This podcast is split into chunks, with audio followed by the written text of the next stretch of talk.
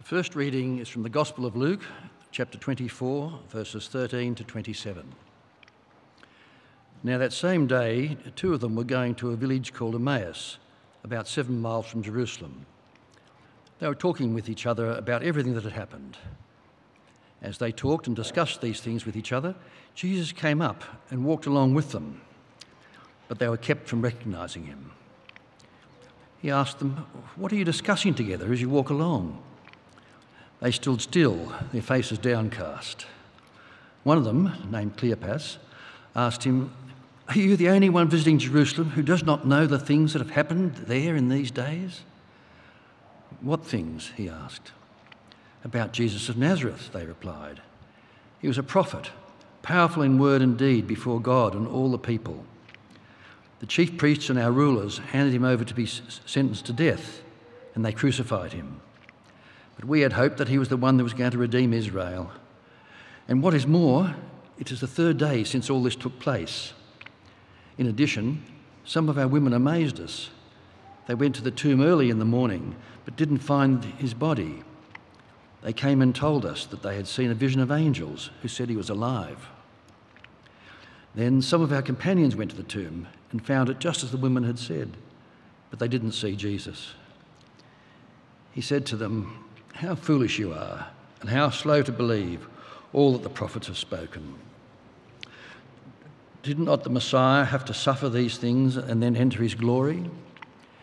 And beginning with Moses and all the prophets, he explained to them what was said in the scriptures concerning himself. now, the second reading is from Paul's first letter to the Corinthians, chapter 15, verses 12 to 34. But if it is preached that Christ has risen from the dead, how can you say that there is no resurrection of the dead? If there is no resurrection of the dead, then not even Christ has been raised. And if Christ has not been raised, our preaching is useless, and so is your faith. More than that, we are then found to be false witnesses about God, for we have testified about God that He raised Christ from the dead. But He did not raise Him if, in fact, the dead are not raised. For if the dead are not raised, then Christ has not been raised either. And if Christ has not been raised, your faith is futile you are still in your sins. Then those who have also fallen asleep are, are lost. Sorry. Then those who have also fallen asleep in Christ are lost. If only for this life we have hope in Christ, we of all people are most to be pitied. But Christ has indeed been raised from the dead, the first fruits of those who have fallen asleep. For since death came through a man, the resurrection of the dead comes also through a man. For as in Adam all die, so in Christ all will be made alive. But each in turn. Christ the firstfruits. Then, when he comes, those who belong to him. Then the end will come, when he hands over the kingdom of God to the Father, after he's destroyed all dominion, authority, and power. For he must reign until he has put all his enemies under his feet. The last enemy to be destroyed is death, for he has put everything under his feet. Now, when it says that everything has been put under him, it is clear that this does not include God himself, who puts everything under Christ. When he has done this, then the Son himself will be made subject to him who put everything under him, so that God may be all in all. Now, if there is no resurrection, what will those do who are baptized for the dead? If the dead are not raised at all, why are people baptized for them? And as for us, why do we endanger ourselves every hour? I face death every day. Yes, just as surely as I boast about you in Christ Jesus our Lord. If I fought wild beasts in Ephesus with no more than human hopes, what have I gained? If the dead are not raised, let us eat and drink for tomorrow we die. Do not be misled. Bad company corrupts good character. Come back to your senses as you ought and stop sinning. For there are some who are ignorant of God. I say this to your shame. This is the word of the Lord. Thanks, Thanks be, to God. God. Let me pray. Father, open the eyes of our heart as we tend to your word now, the power of your spirit. May we deeply know the hope to which we've been called. May the power that raised Christ from the dead be at work in us now. Amen. The Washington Post ran an experiment a number of years back. They asked a young, young busker to stand at a DC metro station playing a violin by a rubbish bin at morning peak hour. He played for 43 minutes, performed six classical pieces, uh, and 1,097 people walked past, and each of them, 1,097, each of them had a quick choice to make. Namely, do I stop and listen?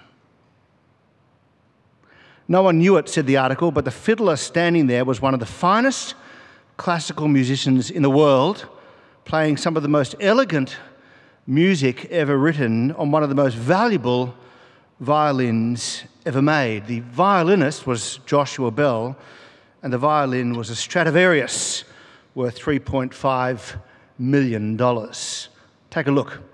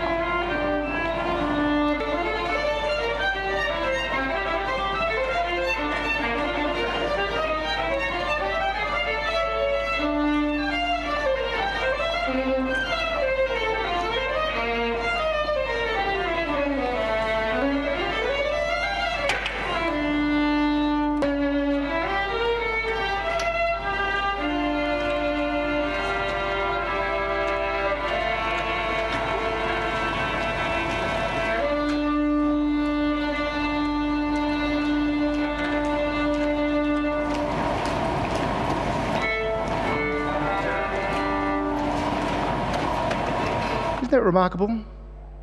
Joshua Bell in the subway stop, Joshua Bell in concert. Seven people stopped to listen, 27 threw in change for a total of $32. $32. The article was named Pearls Before Breakfast, and they asked the question in a banal moment, in an ordinary setting would beauty transcend? We humans find it hard to pick it, to notice it with all the noise and the overinformation and the anxieties and worries of life. We could walk past ultimate beauty and miss it. This year we have a theme the theme of transforming hope. And some of us could simply walk past and miss it. The staff here have a pastoral prayer for 2023 that our Church Hill community would press into this hope, not via sermons, but you as a disciple of Jesus Christ, that each of us would press into this capital H hope that we have in Jesus and his resurrection, and to do so in a way that lifts our spirits, gives us great endurance, awakens our faith, makes us bold even in evangelism, causes us to serve others, embeds us in community, and sees our lives transformed. Wouldn't that be great? Amen? Wouldn't that not be great? Last week, Rob gave us a definition of hope, namely that it is an expectation which is not unreasonable of something that is desirable. He pointed out that there are little hopes, you might call them, or he called them common garden variety hopes, and they're there in the Bible, and you know them in life. But there is also a grander, all encompassing hope. And this ultimate hope is what the New Testament proclaims. But will we stop and listen? Our service started thus. In God's great mercy, God has given us new birth into a living hope through the resurrection of Jesus Christ from the dead and into an inheritance that can never perish, spoil, or fade. Hear that? An inheritance that can never be taken from you. Who doesn't want that? According to the writer of Hebrews in chapter 6, verse 19, we have this hope as an anchor for the soul, firm and secure. Hear that? An anchor. This is the hope that you don't want to be busily walking past. A new thing, perhaps, for this morning hope is expressed in the present. You currently, presently hope for something in the future. And so we yearn for it now. With this ultimate hope, we haven't got it all yet, and life is hard. But if we have the resurrection of Jesus Christ and the Spirit as a down payment, as Rob said last week, Rob surveyed the New Testament last week. You can download that sermon. Rob also set that hope against a materialist worldview. That is, a worldview where there is no God, and therefore no ultimate meaning, no ultimate purpose behind it all, just the ones that we cobbled together. We have a shadowy past and a bleak future. Remember this last week? Bertrand Russell wrote honestly in 1927 he wrote a piece called Why I'm Not a Christian, and he said this that no fire, no heroism, no intensity of thought and feeling can preserve an individual life beyond the grave. That all the labour of the ages, all the devotion, all the inspiration, all the noonday brightness of human ge- genius are destined to extinction in the vast death of the solar system. And that the whole temple of man's achievement must inevitably be buried beneath the debris of, the, of a universe in ruins. All these things, if not quite beyond dispute, are yet so nearly certain that no philosophy rejects them can hope to stand. I will outline in two weeks' time why people don't want to believe in the Christian hope, because they don't believe it. But this week, I want to outline why people do believe in this Christian or ultimate hope because we do. Lots of us do. Millions of us. Billions. I believe the Christian hope with all my heart. And one of the reasons is that it aligns with the human heart, all human hearts to some degree, but not completely. This, is, this week is a two part sermon. The second part is the week after Rivendell. This week, how it aligns with the human heart, and in two weeks' time, how it doesn't, or why people don't want what is being offered in the Christian message. So, three points. This is all in your outline and the service sheet human yearnings, kingdom leanings, and why the gospel is good news and challenging too. Human yearnings and then kingdom leanings. I want to talk first about human yearnings, what we want, what humans seem to want. Jesus outlined the coming hope that was from God very simply. He began his ministry saying, Thus, the kingdom of God is at hand. And everyone then knew what that meant. Elsewhere, he called it the renewal of all things. He said, At the renewal of all things, a moment in the future. Indeed, the Lord's Prayer is basically a prayer saying to God, Bring it on. May your will be done on earth as it currently is in heaven. Now, all of this accords with Jewish hopes articulated in Jewish prophecies, embedded in the Jewish story, which has its origin in creation. Adoniram Judson said, The future is as bright as the promises of God. In that first reading you read, the disciples were upset that Jesus died because they said we had hoped that he was the one to redeem Israel, but with his death came the death of those hopes. And yet, with this knowledge of his resurrection, Jesus explaining how the Old Testament pointed to his death, indeed his resurrection, comes then a movement that has swept the world. The future is as bright as the promises of God. But at its heart, this hope contains things I believe that most humans want. Sometime in the future, leaning towards it, hoping for it, maybe there'll be a restoration of human dignity, an accounting for all the evil in the world. And people reach for it by squinting and calling it karma without knowing what karma is. But a, a, moment in the future where there'll be ultimate justice and a victory over sickness, please, and disease, and indeed death itself. A place where peace will reign on earth, where nations no longer go to war, where the vulnerable are no longer abused, and the environment is no longer destroyed, and everything good in the world is established and indeed forever. John Dixon once said, If anyone has ever wished for a better world, they have, in some sense, wished for the kingdom of God.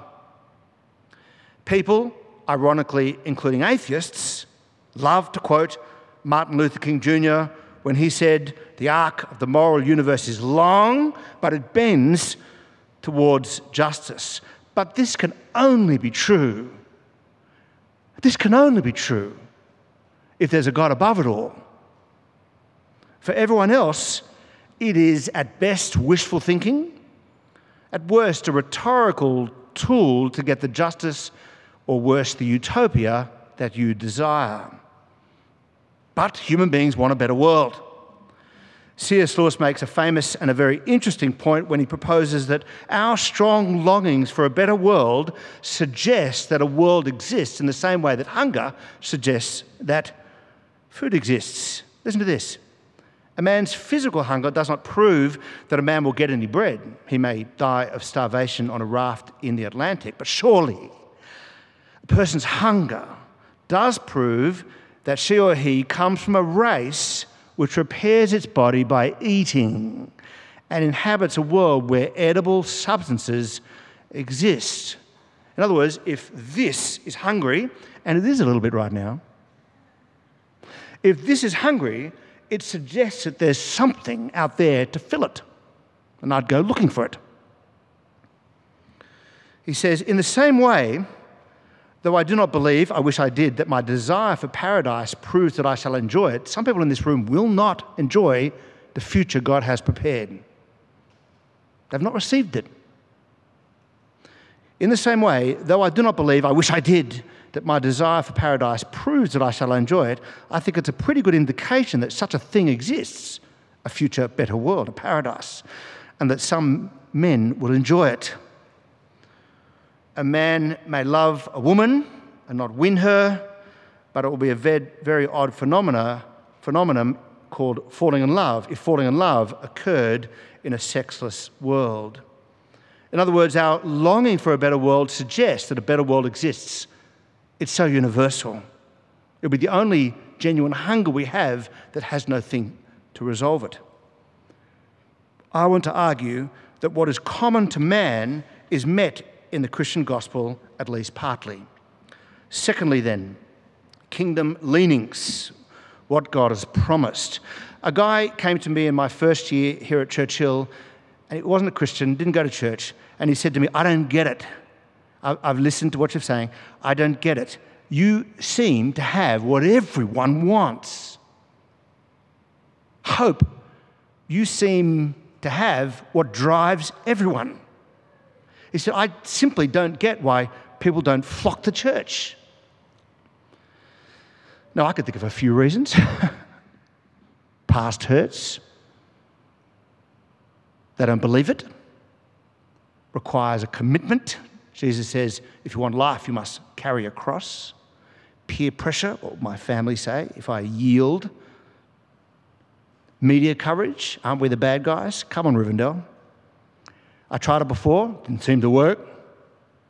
Boredom, maybe that's you right now. My apologies. This hope takes too long and it has suffering embedded into it. Johnny Cash, they say they want the kingdom, but they don't want God in it. But this is all there in the pages of the New Testament for those willing to stop and listen. It's on every page of the Old and New Testament for those who want God, and it's behind the ministry of Jesus, his life, death, and resurrection. And it is proclaimed in all the world for those willing to stop in the business and listen. Let me open up briefly 1 Corinthians 15 12 to 34 as an example. And again, you can open up your Bibles to the place you were at before. Paul is open that if the Christian gospel is false, we get nothing. If you're following the outline, what happens if Christ has not been raised, verses 12 to 19? In verses 12 to 19, Paul opens with a warning. He says, Some of you in the church in Corinth believe that there is no future involving a resurrection. There's no moment in the future where God raises the dead into a new heavens and a new earth. This is all there is. Those people in the church in Corinth are not like Martha at the tomb of her brother Lazarus. She says, I believe that he will rise again at the resurrection on the last day. They're more in line with the Sadducees of Jesus' day. So some are saying there's no moment when God raises the dead, although they're happy to say that Jesus did, but no one else will. And so Paul argues logically in verse 3 he says, if there is no resurrection of the dead, if that thing doesn't exist, then surely Christ has not been raised from the dead. Verse 3. And if that's the case, if Christ has not been raised, then we lose everything. If Jesus didn't walk out of that tomb alive, the bottom falls out the whole Christian project. First, he says in verse 14, our preaching is useless. All of this is mere hot air. Further, verse 15, we then, Paul speaks for those who speak about this Christian hope, are found to be false witnesses about God, for we have testified about God that that he raised Christ from the dead. We end up liars, he says, peddlers of a falsehood, snake oil salesmen. And Paul says that's true about us, but what about you? He says, you, the bottom falls out of forgiveness for sins. So you can have no confidence in front of a holy God. Bottom falls out, he says, because Christ died and Christ rose again as justification for your sins. Verse 17 and if Christ has not been raised, your faith is futile. You are still in your sins because the thing that was supposed to take it away never took it away. And more, you lose your confidence in the face of death because some have fallen asleep, some have already died. Verse 18 then those who have fallen asleep in Christ are lost already. We lose everything good if this message is a hoax. Verse 19 if only for this life we have our hope in Christ we are, of all people, most to be pitied. We may as well go and scramble, like most people do, to order their lives as happily as they can. A, what happens if Christ has not been raised? What happens if it's true that Christ has been raised from the dead, verses 20 to 28? Verses 20 to 28 need your own meditation. Fill your belly up with lunch and spend half an hour in these nine verses. In it, Paul outlines why Christ's resurrection is hope for now and for beyond death and for the planet. You get this whole world and the one to come. For Christ will be king over all of it, as we sang in our second song a few moments ago. Verse 20 But Christ has indeed been raised from the dead, the first fruits of many. First fruits of all those who have fallen asleep, those who have died. As in Adam, all die, so in Christ shall all be made alive. Jesus is the solution to the human problem. But he says there's an order, verse 23. First, Christ has been raised. He walked out of that tomb alive. But then, verse 24, those who belong to him at a later time, at a decisive moment, in the future, may your kingdom come. And then, verse 24, the end will come. Bertrand Russell was wrong. Not with the end of the death of the solar system or the sun, but when Christ hands over the kingdom to God the Father after he has destroyed all dominion, authority, and power. Now, the contention of the New Testament this is the good king, washes feet, would prefer to die for you than kill you or hurt you. And so all the muck gets dealt with, all the abuse, all the bullying, all the misuse of power, all the destruction all the sin, the ugly sin all the war and conflict, Jesus will stamp it all out as victor, for he must reign until he has put all his enemies under his feet. And the best news of all, death itself gets defeated. Verse 26 the last enemy to be destroyed is not the government or my boss or my neighbor who bugs me. The last enemy destroyed is death itself, for, quote the Psalms, he has put everything under his feet. Death itself is defeated. And by the way, everything means everything except God the Father, because this future world is described as God all and in all. Right? In other words, everything aligned with the will of the Creator. But the last enemy that is destroyed at the feet of Jesus Christ is death itself. Hallelujah. J.K. Rowling, in the news a lot lately, bless her. She wrote in The Deathly Hallows something I think remarkable, and perhaps suggesting deeply that Rowling herself knew that this hope was universal. She scribed on Lily and James's potter's tombstone a quote from this text from 1 Corinthians 15. I quote from the book. This is uh, the last enemy that shall be destroyed is death. Harry read the words slowly, unlike our friends in the Washington, D.C. metro station. Harry read the words slowly, as though he would have only one chance of taking their meaning, and maybe today is that chance for you. Harry read the words slowly, as though he would have only one chance to take in their meaning, and he read the last of them aloud. The last enemy that shall be destroyed is death. He stopped in the subway. He had a reason to listen. All of this hope comes because Christ has been raised from the dead. Tim Keller in New York City says this the resurrection was indeed a miraculous display of God's power, but we should not see it as a suspension of the natural order of the world, as if the world goes on and Jesus, bing, he pops out of a tomb. We go, I like that. That's not what's going on. No, rather, Jesus' resurrection was the beginning of the restoration of the natural order of the world, the world as God intended it to be, the renewal of all things. The resurrection means not merely that Christians have a hope for the future, but that they have a hope that comes from the future. The Bible's startling message is that when Jesus rose, he brought the future kingdom of God into the present, which is why the resurrection of Jesus changes things now. Point C on your outline.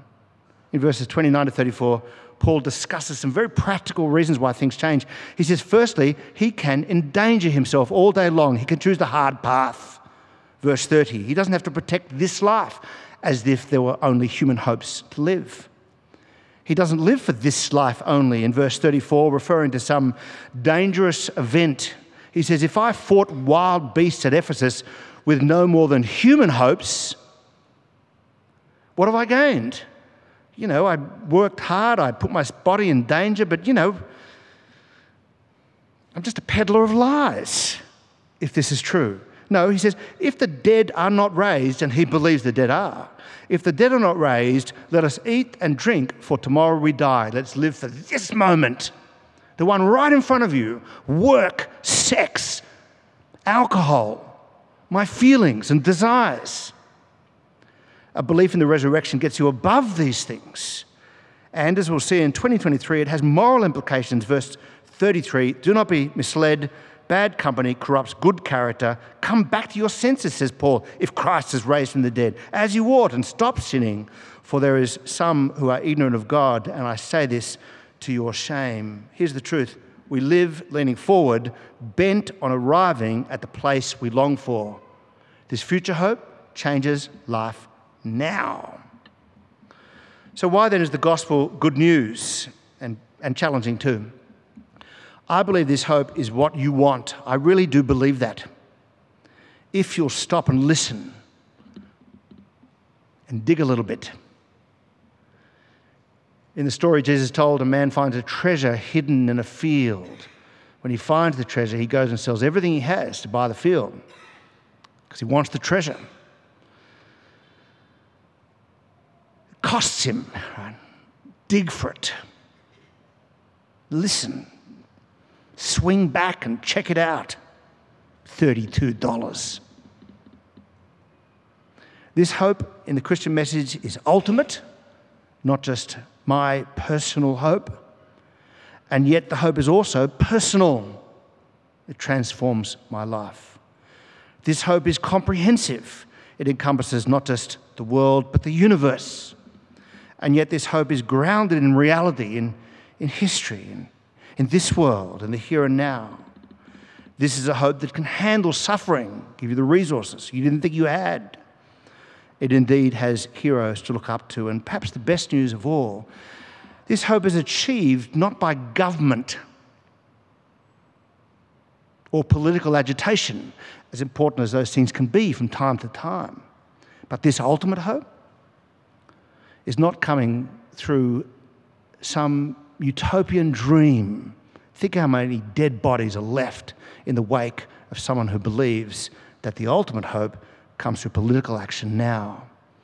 No, this hope comes in a moment in the future that God decides and God brings, which means you wait. Put down your sword and you hope and you pray and you love. And so this is a challenging hope. You get God, you get God. But with God, you get His path, His way, his truth, not your own path, not your own way, not your own truth. Can I just say right now, if you were hoping at your funeral to have Frank Sinatra played, he did it, I did it my way, then it means you don't, you don't know God. It cannot mean you know God. Is that true? Press into it. Tell me later I'm wrong. Tell me later I'm wrong. I want to be wrong. No, I don't. Remember Johnny Cash? They say they want the kingdom, but they don't want God in it. This is for two weeks' time why people don't want this hope. But in the meantime, reach out. Take it. Don't walk past. Don't bin it. Don't doubt it. It'll be too easy to miss it. Sit up and listen and let it transform. Let's pray.